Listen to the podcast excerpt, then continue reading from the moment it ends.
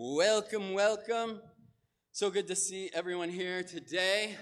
I don't know if you can see this super well, but the title of our lesson is a little, uh, it's not strange, but it might catch you off guard. It's called Love and Sin. I feel like, I don't know the last time I heard a lesson called Love and Sin. But that's what we're going to talk about today. And, uh, you know, the, I guess I have a couple goals.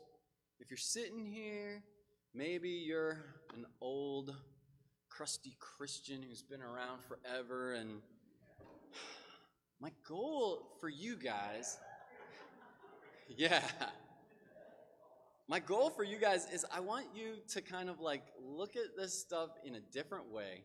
It will maybe reinvigorate your relationship with God, maybe have a more instill a little passion into your relationship with God. You know, if you're not a disciple of Jesus Christ yet, uh, I, I want you to kind of shift your thinking about sin. I want, I want to talk about sin in a different way. And a lot of this, if you remember, we had a, a sermon maybe a month or two months ago called The Choice, where we talked about like flesh and the, the, the spirit and, and how kind of like all, all sin boils down to this like almost binary choice between following our flesh or following the spirit. And so, uh, again, if you remember in that lesson, one of the things I talked about was like, man, we just think of sin as this list of bad things. Don't do these things. And so, my hope is that I will kind of like help you see that that's maybe not what it is. I look at sin almost as a disease that needs a cure. And then uh, I'll tell you what that cure is. Spoiler alert, it's Jesus. Okay, just in case you want to know. But I got, I got a couple stories I want to tell along the way, and here's the first one. I don't know if you can see that. That is, you guys don't know this, this uh, cat, but this is Chewy Louie. And this is Chewy, our cat, before we had Ollie. And this picture is uh, Everett and Chewy. This is actually taken the night before we took him to uh, the vet to be put to sleep. He was dying, he was very sick, and uh, so this was the last night we had Chewy in our house, and it was very sad. We're all crying, and we love Chewy. Chewy had been with us. Actually, Joel Nagel gave us Chewy Louie. Uh, and there's a long story. Jen came home from staff meeting with this cat. Never asked me if I wanted a cat, but then now then we have Chewy Louie, and the boys were born into a house with Chewy Louie. And so this is the only pet that Everett and Freddie had ever known up until this night when they're kind of saying their goodbyes. And it's super sad. So then the next day, Jen and I take him to the animal hospital, and it's very clear, you know, what needs to be done. He's dying. And so we put him to sleep, and we're holding him when they give him the injection. And maybe Simon's like, that's called Tuesday to me. But but but for us, that was our that was our cat, and we're sobbing. Like I'm like it's like like sobbing as my cat is dying in my arms, and Jen's like we're both crying, and it was super super sad. And and what I would say is it broke my heart to watch Chewy die. Okay, you're gonna hear that repeated a couple times. But guess what? We got a new cat. And this is Ollie. And a lot of you guys know Ollie if you've been over to our house. Um, we got a new cat. It wasn't it wasn't that big of a deal. We were like, well, one cat died, and I was I was the guy that was like, we don't I don't want a new cat. But then Carla was like, hey, I'm going out of town. Would you like to cat sit my cat for me? And she knew what she was doing. She didn't want that cat. She was hoping that it would like latch onto our hearts. And I remember holding it and I was like, oh, I love you. And then Jen's like, oh, I heard that. I was like, oh, no. I said, I love him. Oh, no. And so, yes, I love Oliver. He's a, he's a great cat. He's a little crazy sometimes, but he's a, he's a cool cat. He's very pretty. He's very soft, and he's, he's a cool cat. And I love him. Now, uh, he doesn't love me. And it, there's an article, I don't know if you ever read it or saw it floating around the internet, that was like, Your cat is plotting your murder. And it was basically all about how your cat, if like if you die in your sleep and no one comes to check on you, they will eat you. Like they are vicious, murdering animals, and and they wish you were dead. Like in the power structure of your home, they know that you're above them, but man. And so even at our house, Freddie is hilarious because he's the smallest in the house. And Ollie knows, like, okay, you're not this guy, but I, I might be bigger than you. I might be more important than you. And so he'll attack Freddie. like, he'll like lie in wait around the corner and then pounce on him. It's hilarious. So I love Oliver. Oliver doesn't love me. Oliver doesn't know how to love me. And we're going to talk about that a little bit more. Here's Oliver and the boys, okay? I tell Oliver I love him. I tell my boys I love them. Am I saying the same thing? I'm not communicating the same idea. I'm not communicating the same feelings or emotions or sense of commitment. I'm saying two completely different things when I tell Oliver I love him and when I tell Evan Freddie that I love them. Because Oliver is my pet, and Evan Freddie are my sons. And we're going to talk about that a little bit. If the house was on fire, and I could only save Oliver or Ev, or Oliver and Freddie, I'm sorry, Oliver, but you're probably not going to make it. Because I'm, I'm not going to be as concerned with saving the cat as I am with saving my son. I hope that's not a radically scary notion for anybody. I'm hoping that most of the parents are like, duh. I would take it up a notch and be like, if, if, if God miraculously was like, Ben, you have two choices in front of you save your son's life or kill every cat in the world. I'd be like, ooh, sorry, cats, but I love my son more. And then for the rest of my life, I'd be known as the guy that murdered all the cats in the world. But I, like, I don't feel for my cat what I feel for my son. I would sacrifice my own life for my sons, but I would not sacrifice my life to save my pet cat.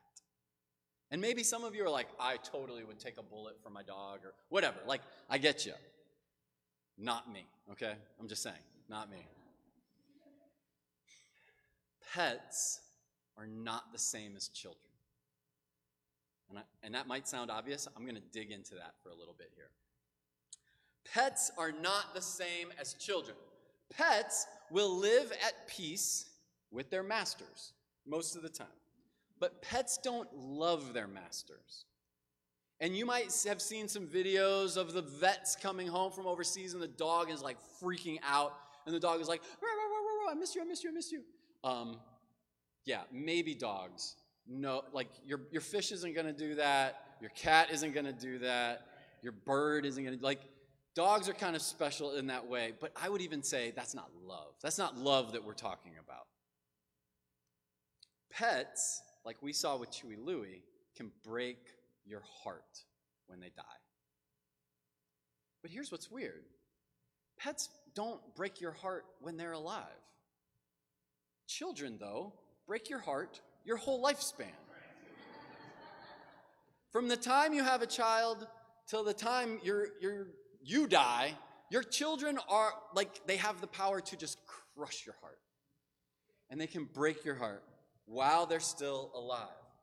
Pets, though, when you like teach your dog a trick and he doesn't do it well, you're not emotionally wounded by your pet's lack of like obedience or response or anything. Like, like they just don't have that power over you while they're alive. But man, when they die, you're like, oh, it's my favorite pet. But children are different. Children have the power to break our heart. You might train your pet to perform a task. Ollie's pretty cool because he's actually pretty trainable cat. So it's funny, we have this routine when we feed him. Well, one, he has been trained to know which kid feeds him at which time of day. So I should have put it up there, but there's a hilarious picture of Freddie. He comes down in the morning and he sits on the edge of the couch, and Oliver is like this, is, this is breakfast. Freddie feeds me breakfast. And so he, Oliver comes and he sits on the edge of the couch just staring at Freddie. And Freddie's trying to watch television, and I'm like, he's just waiting for you to feed him. And Freddie's like, I don't, I don't give in to terrorists. I'm not gonna. He doesn't ruin. He doesn't. He doesn't plan my whole day.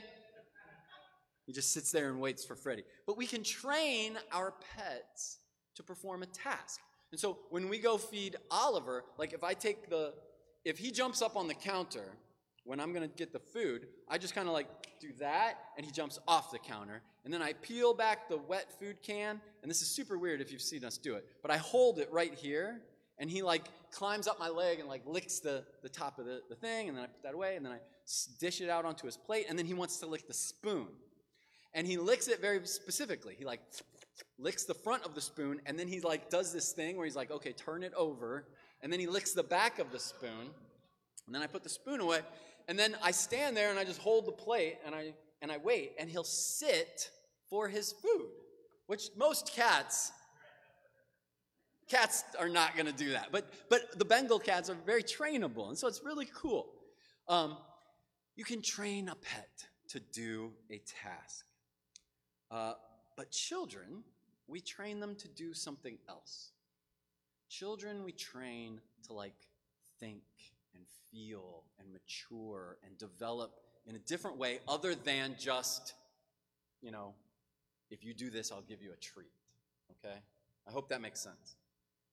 Pets live with you, they're super cool to play with, they'll snuggle with you, but they will never develop the capacity to love you and care for you the way a child can. Not that they always do, but the way that a child can take care of their parents. A child can grow up to respect their parents. A child can grow up to like bring their parents into their house and meet their needs. And that's something your pet is never going to do.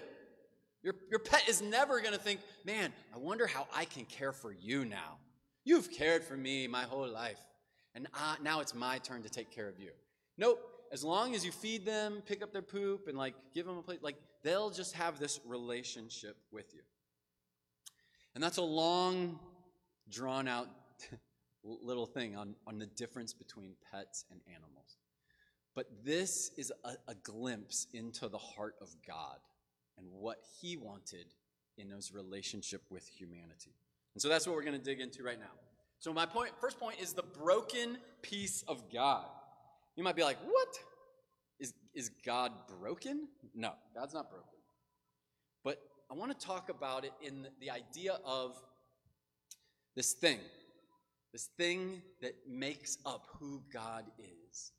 And then he took a piece off of that and he put it in us.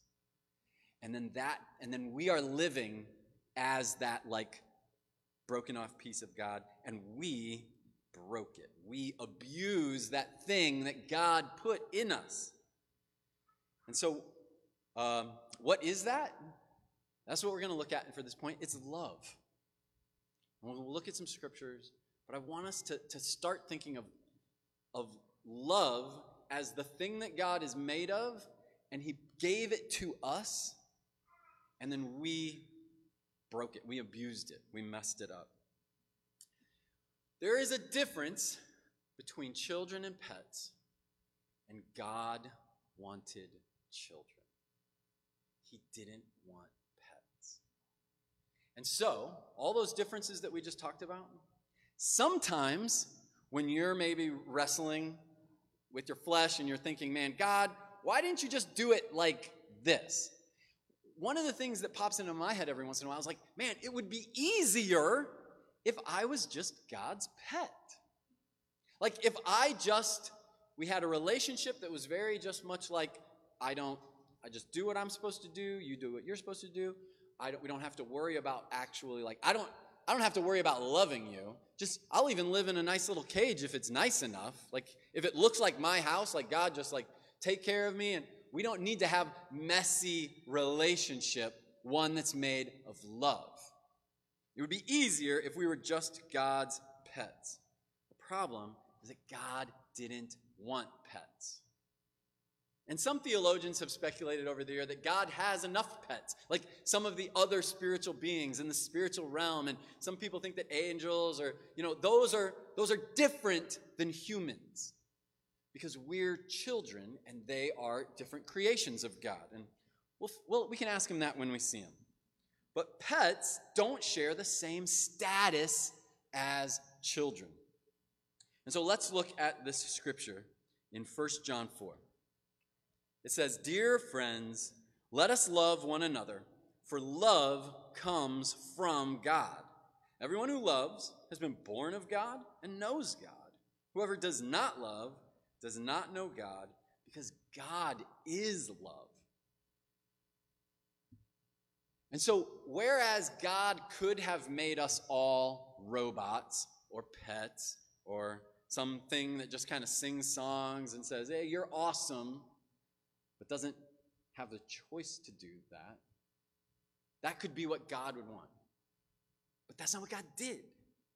He wanted this next layer of our relationship where it's not just do the things I say to do, and I'll program you, and then you'll execute that program. And so sing this song for the next 5,000 years in heaven. And we're like, oh, that sounds great. He's like, no, no, no, no. I want something different. I want a relationship, and I want it to include this thing called love.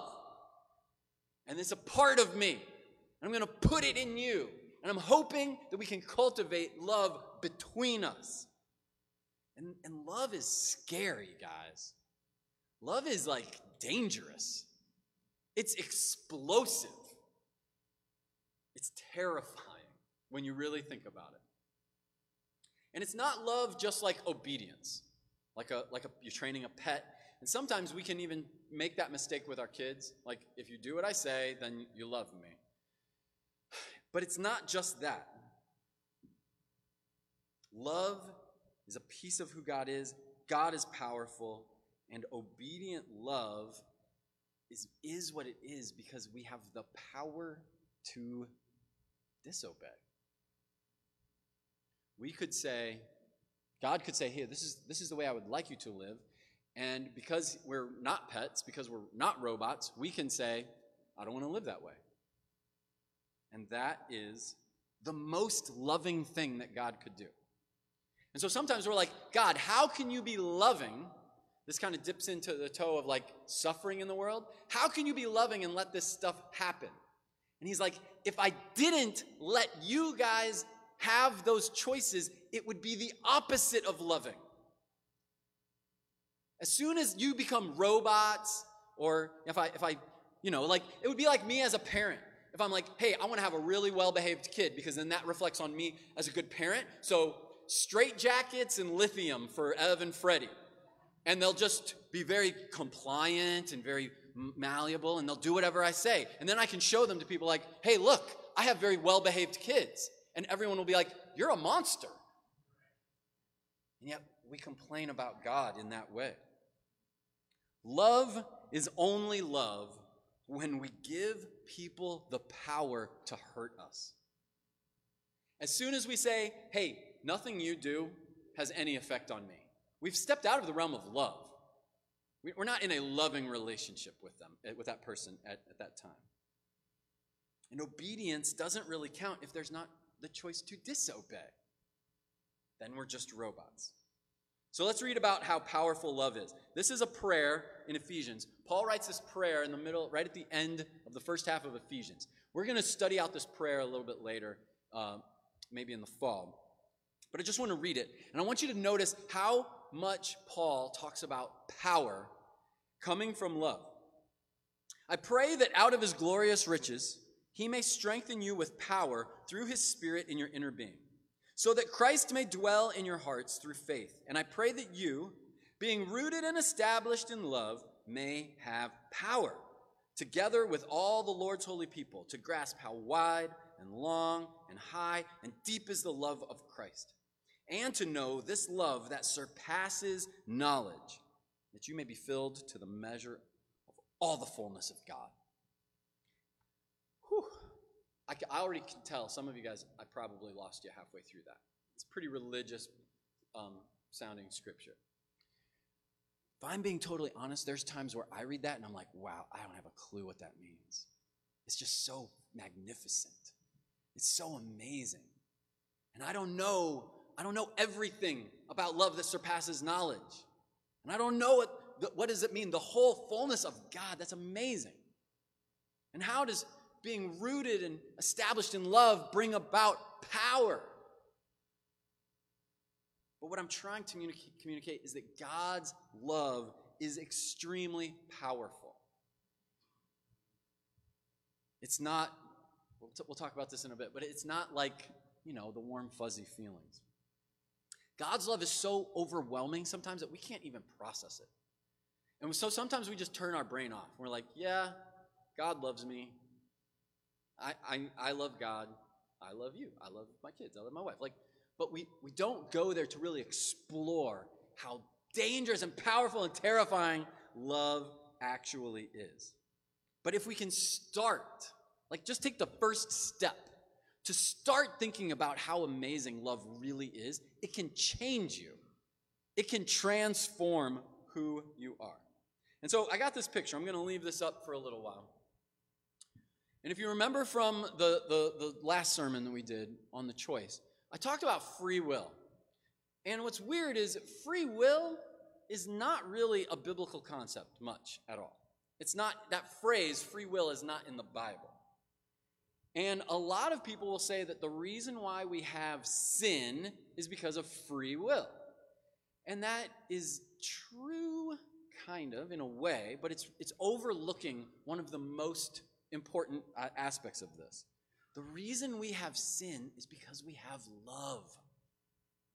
And I know that that can be a, a really awful thing to have to admit. But we have sin in our life because God loved us enough to not make us the robots or the pets. He gave you the ability and the power over his heart to crush it. And we read that in the Bible where, like, mankind grieved God's heart. We have the power to make the wrong choice. And so sin is not separate from love. The, the idea of this picture is that sin is actually the shadow of love. It is love without light. It is love that is hidden. Behind love, we can choose to make the wrong choice. And that is the shadows in which sin hides. It's what, we, it's what happens when we take this amazingly beautiful, dangerous, explosive thing that's part of God and we, we abuse it, we mess it up. And we're going to talk about that. You're going to hear me say this a bunch of times. There's this, this thing that's good, it's part of God. We bring it, He gives it to us, and then we break it, we mess it up. You respond to the you respond the wrong way to God's love inside of you. That's what I'm going to say a couple times over and over now. You respond the wrong way to God's love inside of you. Love is not just the, the, the, warm, fuzzy feelings. Think about love as like a stick of dynamite. And if it were just warm, fuzzy feelings, our feelings, they go up and down and they come and they go. Shifting sands. They're like, like, hey, I, I, I love you, you're awesome, and the next day you're like, hmm, kind of. Maybe. If love was just a warm, fuzzy feeling, then your spouse would never cry. Your spouse would never feel like a failure. Because it's just warm, fuzzy feelings. But we know that's not true. Every, I think everybody who's ever been married in this room has experienced a lot of pain as a result of their, their relationship with that person. And anyone that you love dearly, you've probably experienced some pain in that relationship. Why is that? It's because we give that person the power over us. Like, hey, I love you, so here's what I'm to do I'm to give you a weapon that you can really mess me up with. I'm to trust that you won't. And that person's a sinner too, just like you. And so they do. And you hurt them. And that is what love is because love is dangerous and terrifying and it's like it's like the stick of dynamite. Because you love your spouse, they have a power over you that they that you can't control. they can hurt you. And so, like, if I were walking down the street and some guy was like, hey, dude, you're dumb, I'd be like, well, who cares what you think? I don't care. And I'd keep going, and by the next day, I'd forgot that guy ever existed. But, guys, if Jen even like kind of hinted or like said something in a way with a tone that made me feel like maybe she thought I was dumb, someone would need to come pick me up off the ground because I would be like, Ugh, I'm destroyed in my heart. Why? Because that guy on the street has no power over me. I don't care about him. Jen has more power than anyone over me because I love her. So, for instance, oh, but then the only way to solve that is to stop loving people. If you never want to get hurt ever again, don't love anyone, which is not a fun way to go. So here's what I'm going to say God's love has some aspects that are super important. One of them is a compassion. God's love is full of compassion, and He put that in you. Now, unfortunately, that's super overwhelming. When you see the pain and suffering in the world, and you see people hurting all around you, you're like, well, this isn't fun. I don't want to feel I don't want to feel for every single person in the world. And so that's what you do. You protect yourself by hardening our hearts to the pain of other people. And so you see it and you're like, meh, whatever. And over time, you just build this protective shell around your heart where you're like, your pain doesn't affect me whatsoever. That is sin because you've responded the wrong way to the thing that God put inside of you. God put that in you for a reason, and you have abused it. You've responded the wrong way. God's love is ambitious, super ambitious. God made big plans for the world involving people. And throughout the Bible, we read stories of very like godly, ambitious people. God is like, hey, you're going to do something great. I believe in you. You're going to do it awesome. He, he appreciates people that want to do big things. But then what does that do inside of us? It doesn't always sit very well. So, what our response is, but I don't want to be ambitious for other people. I just want to be ambitious for me. I want people to praise me. I want to help myself. I want to have good things. I want to have an easy life. That's my ambition. And if it's for anybody else, nope, I'm not going to. And so your heart can't handle God's version of what ambition is supposed to look like. And you start making those idols in your life. You make yourself the most important thing. And what has happened? You've responded the wrong way to the good thing that God put inside of you. It's sin. God is romantic. God is passionately romantic and desires intimacy with people. And maybe we'll have a marrieds class about some stuff. But, but God's love is, is so filled with intimacy and passion and romance. And He put that inside of us, we do not know how to deal with it. But I don't want to wait. I don't want to find the person you want me. I'm going to take matters into my own hands. And so, what do we do? We start looking around and we turn people, other precious children of God, and we are like, yeah, I can use you for pleasure, and I can use you for pleasure, and you can meet my needs for a little while, and then I'll discard you. Because I don't know how to deal with this thing that God put inside of me. So I'm going to take matters into my own hands, and we respond the wrong way to God's love inside of you.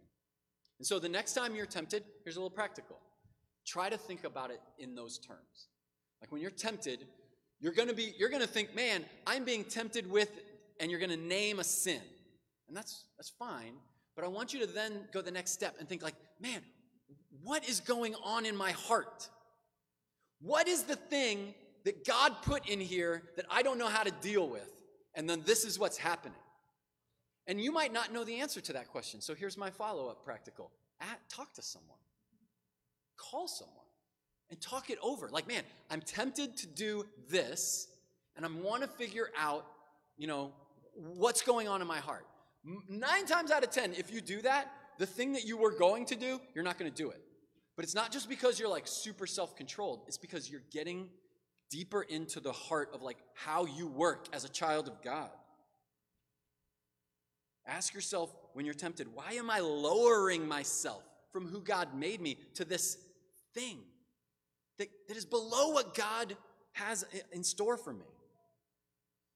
And then so over time, we, we lose sight of the, the love of God. And all we see is sin. This is our whole culture. This is our whole world. We have blinders on to the other side of what this means. And all we see is just all the mess and all the hurt that people are doing to other people and all the ways people are hurting me. And so this is just how we this is just how we interact now, right? It seems like we live in a society where we only see the sin and we can't understand why we do the things we do. We've hurt, we've abused generation after generation after generation. We're trapped in these cycles of hurting people. And we get hurt, and then we just take it out on other people. And it's all we know how to do. We just live in a sinful world. And that brings me to my other point. I only got these two points, guys. My second point is the sin problem. So if you've like sat in on a Bible study with me you know, I, I try to talk about sin in these ways. That sin is not just the list of bad things. You've heard me say that many times. Sin is the, is the relationship breakdown between us and God. Jesus is the cure to the disease of sin, not a certain sin or a type of sin, all sin. Jesus is the solution to the sin problem. And so, if I were to list off sins like hatred, lust, lying, murder, impurity, all these things, it's the list. And you can start thinking, like, oh, yeah, I got to remember the, the list. There's like 17 things that I, I got to not do. And oh my gosh, I forgot what number seven is. And what if I do it? I forgot. Someone, I should write it down. But we miss that the sin problem is not about a particular sin. It's, it's very simple. Here's the sin problem we once lived in an intimate relationship with God, in a state of peace, and then we messed it up. And so the, the, the, sin problem is not that we need to repent of 20 different things, it's that we need to repair the relationship that was hurt with God. We once we lived at peace with God, and then we were separated from Him. It's not about the things we do necessarily, it's about our position next to Him, our standing with Him, our relationship with Him. How is that? What does God want you to do? Like, whatever God has on your heart right now, this is what God wants me to do. And you might have a very concrete answer for that. And but then the next thought in your brain is, well, I don't want to do that. And so it's easy to think, well, I'm going to do whatever I want to do. And that's sin. It's not that you did the bad thing, it's that you are putting something in front of your relationship with God. You're like, hey, God, yeah, you're cool and all, but my relationship with you is not as important as what I want to do right now. And so you can be like, I didn't do anything wrong. Right. But that's not what it's about. It's about our relationship. It's about um, it's about our heart towards God. And so here's a here's a, a funny little analogy. Here's the bridge, okay? This is a kind of a famous bridge in Colorado, sp- spans this chasm. And you can walk across this bridge back and forth. It's very easy. You can, you can cross this chasm without even breaking a sweat. It's super easy. And imagine if this is our relationship with God. And we can cro- go back and forth and we can have this relationship with God. And then he's like, hey, guess what, guys? I want you to know that I'm a God that shares my authority with all my creations. And you are powerful people. So here's what I did I wired this whole bridge with explosives, and here's the button. Don't blow it up. And we're like, oh my gosh, why did you do this? and we blew it up. And that's what we do. And so it's not that, and then we blame God, like, why did you do that? He's like, I gave you the power to hurt me, and you choose to do it. And so we blew up this bridge of peaceful relationship between us and God. And now, and so that's the sin problem. The bridge is gone. The, the, the sin problem isn't, I got to be a better person. The, the sin problem is, there's no more bridge. So, how are we going to fix this? And so, one way we can think about it is I don't know if this is, is possible. It's the guy standing on this cliff, and I just put this like cheesy stock photo of a pallet of bricks on the side there. So, like, imagine if you were standing on the edge of a giant chasm and you had all the supplies with which to build a bridge next to you. And you're like, well, I can do this. All I need to do is put all the pieces of the bridge where they go, and I'll I will have fixed it. And but you can't build a bridge from one side of the chasm without any help. Like if you had all the supplies, you'd put something and it would just fall into the chasm. And then you try to put it together and just fall. You're like, maybe if I try harder, I can build this bridge from me from here to the other side. And everything you do just falls into the chasm. And that is what it's like to, to fix the sin problem all on your own. Everything you do is never to work. This is the all have fallen short of the glory of God. If, if that guy tried to jump across the chasm, he's going to fall. And it doesn't matter if it's John, who's an amazing athlete, by the way, or Marshall, both of them are going to die and fall in the bottom of the pit because your ability to jump better than Marshall has no bearing on your ability to cross this chasm. That's the, that's the sin problem. Marshall's like, I'll give it a try. The bridge is gone, guys. It doesn't matter if you have more or less sin. It doesn't matter if you are smarter. It doesn't matter if you're better in any way. Every single human being is incapable of getting across this chasm. And so, what we do sometimes is we're like, no, I can do it. And, and teens, and even college students, this is, the, this is the mistake we make all the time. So we, we pick up one of those bricks and we're like, yeah, this is part of the bridge. This is, this is my lying. And I'm going to fix it. And you polish it off and you, you make it look nice. And I repented of this sin. And you put it on the edge and you're like, ta da, and it falls into the chasm. And you try that with every sin in your life. I'm going to I'm going to repent of this and you try to see if that will help you cross the chasm, and it falls into the chasm. And, and you can repent of everything in this piecemeal menu fashion be like, I'm really trying to be a good person. And everything you do fails. Because you're not, you're addressing that behavior, but you're not fixing the sin problem, which is we blew the bridge up, guys. There's no bridge.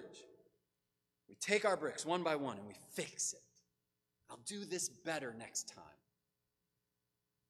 We repent, we start doing what is right, we stop doing what is wrong, we think we can build it, and we fail, and we fail, and we fail. Some of you are trying to work it out all on your own. And I'm telling you, you will never solve the sin problem. You will never solve your sin problem. You come to church, think, I can do this, I can kind of fit in, I can make it work, but you can't make it work. And so, my job is we need a different bridge. We need a new bridge, and a bridge that you can't provide for yourself. And the, the, the, life of a Christian is not fixing your bridge, it's Jesus coming and bringing you a new bridge. Jesus is the bridge. You need to fully surrender. Make Jesus Lord of your life.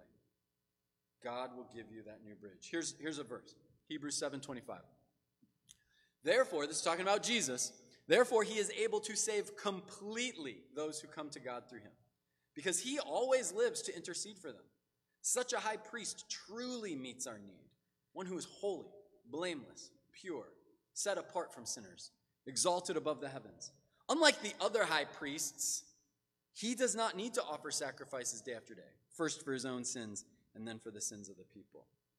He sacrificed for their sins once for all when he offered himself.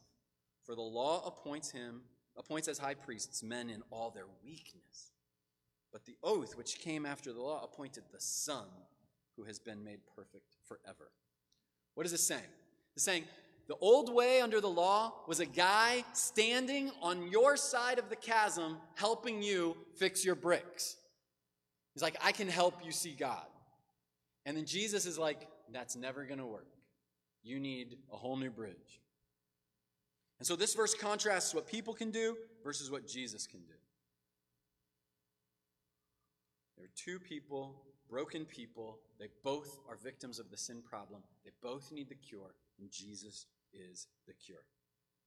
Jesus is the bridge. So, what now? Well, if you come to me and Jen and you're like, I have this problem, we will always try to help you with your problem. Practical healing is very good and real, and it's important. And you all have very individual, you all have different things going on in your life. And we want to help you with those. That's great. But it's tricky because we can help with problems and never address the problem. We can't ever think that a single temporary solution is more important than the huge eternal solution. As a non Christian, my, my, life, uh, my sin was starting to destroy my life. And I was living very uh, self destructive way. I was going to end up in a very bad place. And I, I start I even saw that. I was self-aware to know like you're gonna mess up everything. And so I remember thinking, you know what? Because I grew up going to church. And I'm grateful for that. But I remember thinking, you know what? I got to go back to church. And I thought that that's what was going to do it. But sometimes we just change the one part of our of our life because it's damaged, but we're not fixing like the act what's actually broken in our relationship with God. Your relationship is damaged, not just the, the thing you messed up and got yourself into. And so if you're like, man, yeah, I'm lying, I, I lie and I need to repent of that. Like, I will tell you, yes, you need to stop lying. I'm not going to say, no, it's no big deal. Yes, I will tell you, you need to stop lying. But when you stop lying, that's not going to fix the bridge. It's not going to, that's not going to miraculously fix your relationship with God. I will tell you, you know, stop having fits of rage, stop fighting. Hey, stop going to the bar and getting drunk and punching people. It's not good. And you're like, okay, I'll stop doing that. But that's not going to fix the bridge either. But don't go to the bar and get drunk and punch people, okay? I will tell you to live a pure life. I will tell you to avoid immorality and sexual impurity. But that's not going to fix the bridge either. Because you came to church not thinking about your relationship with God if, if people just come to church and they're thinking, I just want to be a better person. That's what we talked about last week, remember? I just want the self help Christianity. I just want to be a better person. So help me be a better person. Like, that's not going to fix the bridge. And then here's the crazy thing is that sometimes God really does want to like improve your life. God does want to give you good things in life, which is awesome. Maybe he wants to give you a better job or a relationship or, you know, a better place in life. That's beautiful. And I'm not going to say turn that stuff down. No, it's fine. But you also have to accept the, the possibility that maybe that's not his job. Maybe if you come to church, you won't get a better job or you won't get, you know, into the college you want to or the person you want to marry. Because maybe that's not the most important thing to God.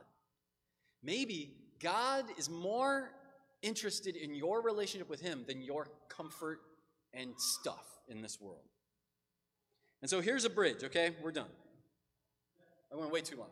Here's a bridge. This is another uh, less famous bridge, but this is literally just three cables strung across this massive gap. I think this is uh, South America. And so you basically are just walking on one cable while holding onto the other two, and this is the bridge. And you're like, well, this isn't the bridge I wanted. I want the comfy bridge. I want the bridge I can drive my SUV across. Like, this is a very scary bridge. And here's what I'm here to tell you the life of discipleship might be like this bridge. It might actually be the most terrifying thing you've ever done in your entire life. You make Jesus Lord of your life, and He gives you this. And He's like, Guess what? I love you so much that you get to experience this for the rest of your life until you die. And you're like, Wait a second, where's my comfy bridge? The life of discipleship might be the most uncomfortable, terrifying, painful thing that you could have ever imagined. But my encouragement is to remind you that, that Jesus died so that we have a, a, a connection with God that you could never provide for yourself. And it's not up to us to, to tell Jesus what that should look like. This is why I don't like the prosperity gospels. Because my Lord, the guy that I am a slave to, was a homeless, like, guy that was murdered. And so I'm going to sit here and be like, well, I don't deserve that. I deserve a lot better than that. And he's like, am I really your Lord? Or do you want to be like me? Jesus did not die to bring us safety per se, but salvation. And so, this is where I'm always going to say, you know what makes crossing this bridge a lot say a lot easier when you have people. When you have people that will help you.